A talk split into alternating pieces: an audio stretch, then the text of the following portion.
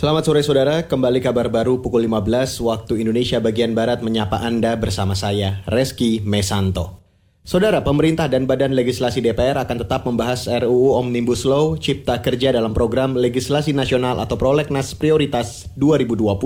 Menurut Menteri Hukum dan HAM Yasona Lauli, itu dilakukan karena pemerintah mempertimbangkan adanya kebutuhan hukum. Dalam rapat kerja evaluasi Prolegnas RUU Prioritas 2020, Pemerintah dan DPR sepakat menarik 16 rancangan undang-undang dari prolegnas prioritas 2020. Selain itu, pemerintah juga mengajukan tiga rancangan undang-undang baru untuk dimasukkan dalam proyek legislasi nasional prioritas tahun 2020, yaitu RUU Landas Kontinen Indonesia, RUU tentang Sistem Perencanaan Pembangunan Nasional, dan RUU tentang Kejaksaan RI. Saat ini ada 14 RUU inisiatif pemerintah dalam prolegnas prioritas 2020. Beralih ke informasi lain, saudara, pemerintah mengklaim tingkat kesembuhan pasien COVID-19 secara nasional di atas 40 persen.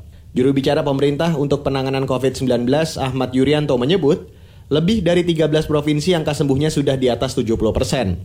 Provinsi Bangka Belitung menjadi provinsi dengan tingkat kesembuhan tertinggi se-Indonesia. Bangka Belitung ini tinggi 86,5 persen, kemudian ada beberapa Yogyakarta juga di atas 80 persen, kemudian Lampung. Nah yang masih paling rendah ini Maluku Utara, karena kita tahu Maluku Utara ledakan kasus positifnya baru kita dapatkan dalam dua hari terakhir ini. Artinya bahwa dalam dua hari terakhir inilah tingkat hunian rumah sakitnya naik. Nah untuk yang Bangka Belitung dalam dua minggu terakhir ini tambahan kasus barunya tidak pernah di atas 10 ya, di bawah 10 bahkan beberapa hari terakhir kemarin nol malah. Juru bicara pemerintah untuk penanganan COVID-19 Ahmad Yuryanto mengapresiasi tingkat perawatan di rumah sakit yang lebih baik, termasuk tenaga kesehatannya.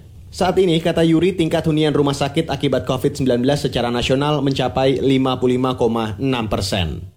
Beralih ke berita mancanegara, saudara seorang pria didakwa di pengadilan Singapura hari ini karena diduga menyerang dengan pernyataan rasisme ke buruh migran India.